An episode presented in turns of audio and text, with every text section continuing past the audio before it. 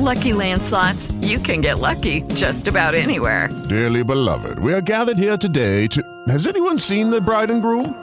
Sorry, sorry, we're here. We were getting lucky in the limo and we lost track of time. No, Lucky Land Casino, with cash prizes that add up quicker than a guest registry. In that case, I pronounce you lucky. Play for free at LuckyLandSlots.com. Daily bonuses are waiting. No purchase necessary. Void where prohibited by law. 18 plus. Terms and conditions apply. See website for details. Ci sono quei momenti nella storia che tu sai che sono rivoluzionari, anche quando li stai vivendo. Dalla prima mail, la TV a colori, la caduta del muro, le torri gemelle. Io non c'è, cioè io non mi ricordo, ma sono sicuro che chi l'ha vissuto avrà detto Mmm, chissà cosa mai potrebbe andare storto ora nelle politiche internazionali statunitensi. Hmm. O anche, per ritornare sulle cose che conosco io, il primo smartphone, Netflix, il primo pagamento digitale. Sono cose che sono belle da una parte, ma dall'altra permettono alla tecnologia di avere sempre più potere su di noi. Diciamo, una sorta di codipendenza, di interdipendenza. Loro, come robe tecnologiche, dipendono dalla nostra elettricità, noi come esseri umani ormai non possiamo fare a meno della tecnologia. E da prima dovevi entrare in una piccola cabina per fare una telefonata, ora è questa piccola scatolina che ti entra in tasca e sei tu a doverla tirare fuori per chiamare. È un cambiamento. È un cambiamento non piccolo, ma che riusciamo a capire, perché è un cambiamento che noi vediamo. Ora vediamo che le cabine telefoniche sono sparite, ma quando questa cosa succede su internet, quando il cambiamento è digitale, quanto è più difficile vederlo? Occhio al mondo, l'occhio attento a quello che ci succede intorno. La stessa tecnologia che può farci sentire delle bravissime persone può allo stesso tempo dividerci, usarci come strumento per uno scopo più grande che noi non riusciamo neanche a vedere. E attenzione, non voglio fare il complottista, non vorrei che questo mio discorso preso fuori contesto fosse da complottisti. Vorrei che però fosse chiaro che ormai noi su internet siamo solo l'ultima parte, l'ultimo gradino sulla catena alimentare, perché tutti usano noi come merce di scambio, i nostri dati, le nostre opinioni, il nostro tempo. Gli influencer o i creatori di contenuti come me bramano il tempo delle persone, perché tempo è denaro, non nel mio caso, a meno che non siate iscritti nel mio TP che vi lascio sempre in descrizione. Ed è il paradosso della rete ad oggi. La stessa rete che permette a un adolescente di imparare qualcosa online con facilità, permette anche agli hater di diffondere veleno. Permette sia di creare un gruppo di sostegno per una specifica problematica, magari poco conosciuta, e che quindi fa incontrare persone che hanno bisogno l'uno dell'altro, sia di fare incontrare odiatori che possono mettersi d'accordo e fare dei disastri. Pensate solo allo stereotipo dell'ometto di 4chan e lo stereotipo del Reddit user, ma in realtà neanche per scendere troppo basta guardare Twitter o Threads co- come siamo messi per darvi un'idea. Cioè, questi, questi quattro esempi non li ho citati a caso, perché sono tutte cose che sono nati come strumenti per unire, per fare incontrare persone e sono stati usati strumentalmente a volte per mettere sul piatto disinformazione, odio, in modo tale da poter controllare meglio l'opinione delle persone. Ed è disarmante come sia così semplice essere sommersi da questa caterva di roba, di bile digitale. A- anche perché è tanto semplice entrarci, quanto difficile poi è tirarsene fuori. Cioè, per tirare in ballo la mia esperienza, io se non avessi avuto il gruppo scout a sostenermi, sarei rimasto in quel circolo vizioso di rabbia, odio, rancore verso il mondo intero che non mi capisce. E comunque ci ho messo anni a uscire da questa cosa, quindi non è che... E la prima reazione di tutti quando fai notare questa cosa è derubricare tutto questo a quattro stronzi che odiano su internet. Quattro stronzi spocchiosi che se la credono. Certo, sono quelli più rumorosi, la minoranza rumorosa sì, la minoranza rumorosa che però fa così tanto rumore che non può essere una minoranza. Cioè, nel senso che non è più trascurabile come rumore. Ho visto persone che sono state malinterpretate per un tweet uscito male, che hanno perso il lavoro a causa di un post sbagliato, vittime di cyberbullismo, vittime di pornografia non consensuale e alcuni che hanno deciso dopo che la vita non era più una buona idea. E questa cosa non è successa in 100 anni, in 200 anni, è successa in neanche 15 anni. È tutto successo davvero velocemente. Guardate solo i meme. I meme vivono e muoiono nell'arco di una settimana. E i meme più sono vecchi e più durano. Cioè, molto banalmente, Shrek, che è un meme del 2005 come concetto di Shrek, o anche Rick Roll che è del 2007, durano ancora adesso. Ma qualcuno si ricorda di Uganda Knuckles? Neanche del 2016. Solo pochi sopravvivono. E sono quelli che hanno un impatto culturale devastante come il Doge, che però è del 2013, e Pepe the Frog, che è del 2016. Ma gli altri vivono e muoiono come farfalle. Internet ha distorto la nostra percezione del tempo e incrinato la nostra pazienza. Siamo diventati consumatori voraci di contenuti digitali, sempre alla ricerca di qualcosa di nuovo e stimolante, dimenticandoci spesso di fare una pausa, bloccare il nostro telefono, perché un po' non vogliamo vedere il nostro faccione imparziale rispecchiarsi nello schermo nero perché è un confronto con noi stessi. E qui lo dico e qui lo nego, se non cominciamo ad agire su questa cosa, soprattutto sui più giovani, i rischi potrebbero essere impossibili da gestire, da prevedere, perché è tutto troppo veloce. Diventa cruciale imparare a navigare il digitale in modo consapevole, perché da una parte preservi la tua salute mentale, che comunque non la sottovaluterei come cosa, e dall'altra crei una società con più anticorpi per la manipolazione fatta dai social media, anzi dai social media, social media latino, mass media latino, beh, uguale.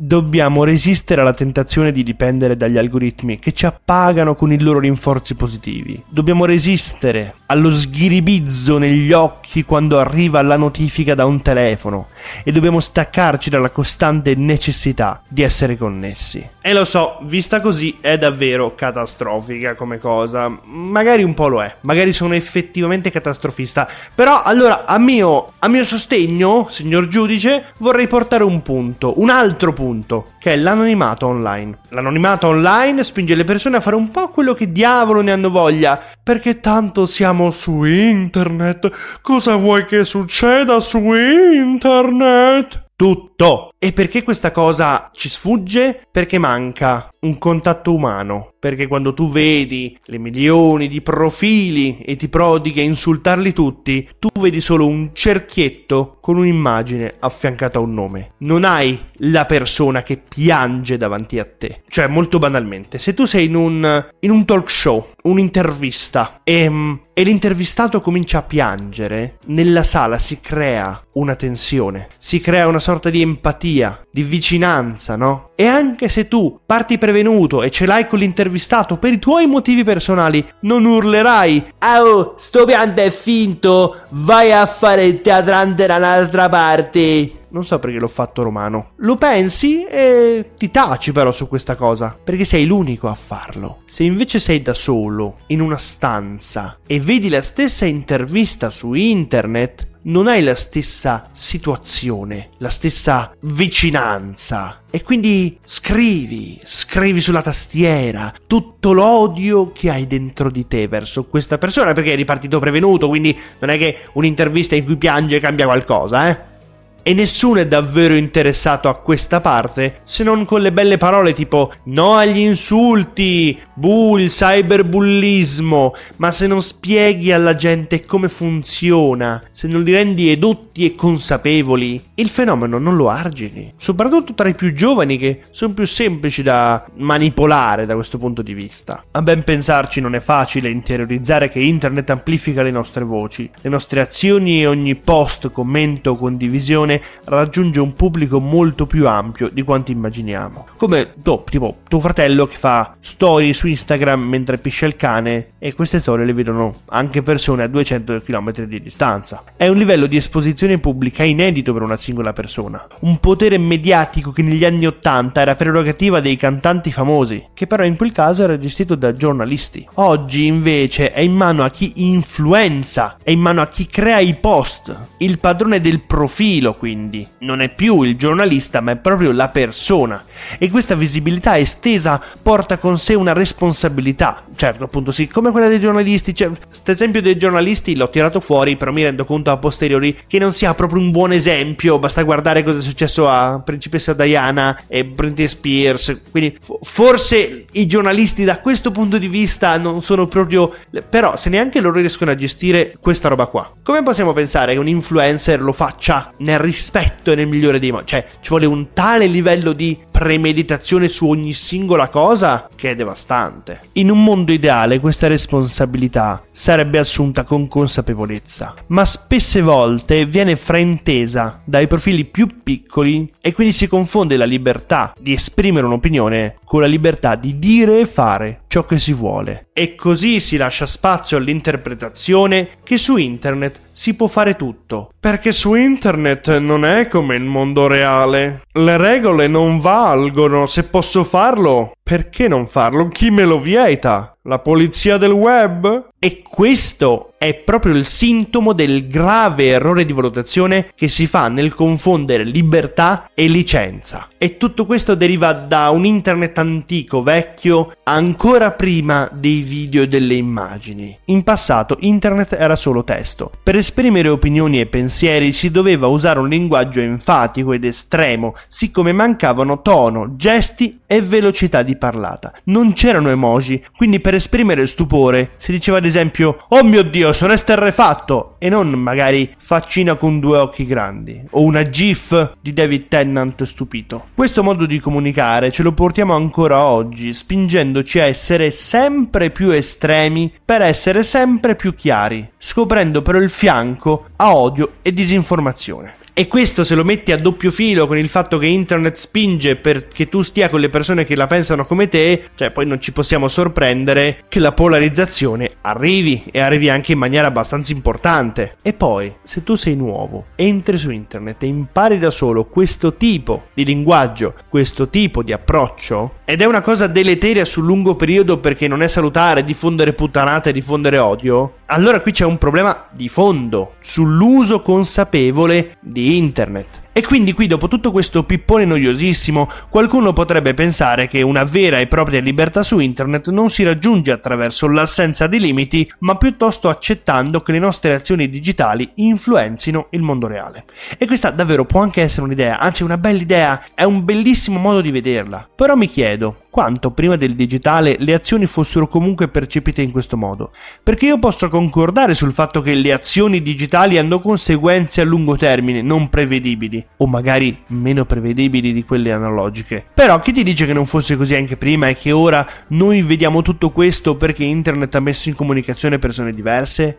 Persone diverse che però vogliono conoscere chi la pensa come loro? Perché i complottisti sono così popolari oggi? Perché prima erano da soli, nel loro cantuccio, regomitolati, e invece oggi, con un telefonino, si possono parlare, possono comunicare, auto-influenzarsi, o come dicono quelli bravi, farsi le seghe a vicenda. E noi abbiamo già la prova provata che questo tipo di cose modella il web di domani. Perché queste sono cose di ieri che si stanno ripercuotendo sul web di oggi. Cioè il fatto che i terapiattisti siano diventati non più uno scherzo, il fatto che i Novax siano diventati non più uno scherzo, no, non lo sono mai stati, per l'amor di Dio, ci racconta però quanto sia semplice e quanto sia ormai radicato questo modo di vedere il mondo un po' all'acqua di rose. Riflettendo su questa cosa, io posso anche convincermi che educare le persone a navigare consapevolmente internet non solo è una buona idea, ma è imperativo. Però mi chiedo, sarà sufficiente? Possiamo affermare che internet sia l'unico fattore che incide negativamente sul nostro comportamento. È indiscutibilmente uno degli elementi influenti, ma non posso fare a meno di chiedermi se ci sia qualcosa di più, qualcosa che ancora non vediamo e non comprendiamo appieno. Rimarrò col dubbio e quindi la domanda la rivolgo a voi. Dopo tutto questo super vomitone mentale mio, che cosa ne pensate, perché comunque io sono abbastanza confuso. È una di quelle puntate in cui vorrei concludere con cose positive, ma a me non viene in mente niente. Forse sono io il problema, chi lo sa. Ma io ho già parlato abbastanza, ora rimango in attesa delle vostre opinioni personali. Detto questo, io ora vi saluto, spero che questa puntata comunque vi sia piaciuta, vi abbia lasciato qualcosa. Nel caso vi invito a iscrivervi al canale, mettere un bel mi piace su YouTube e condividere anche se state ascoltando in modalità audio con più persone possibili e se voleste entrare nel gruppo più fico d'Italia, c'è il mio gruppo Telegram, i Brownies. I, i, i Brownies sono son bravi, eh, sono tutti, si chiamano Brownies perché sono dei dolciotti. Certo, c'è qualcuno che un pochino mi sta meno simpatico, però non dico chi è. Solo perché io vi voglio tutti bene e non ho preferenze assolutamente, in quanto amministratore sono super partes e non ho preferenze. Però... Detto questo, ora io vi saluto, vi auguro una buona giornata e noi ci vediamo a una prossima puntata. Informatica, mondo del web, questo e tanto altro su Occhio al mondo, l'occhio attento a quello che ci succede intorno. With the Lucky Land slots, you can get lucky just about anywhere. This is your captain speaking. Uh, we've got clear runway and the weather's fine, but we're just going to circle up here a while and uh, get lucky. No, no, nothing like that. It's just these cash prizes add up quick. So I suggest you sit back, keep your tray table upright, and start getting lucky. Play for free at LuckyLandSlots.com. Are you feeling lucky? No purchase necessary. Void where prohibited by law. 18 plus terms and conditions apply. See website for details.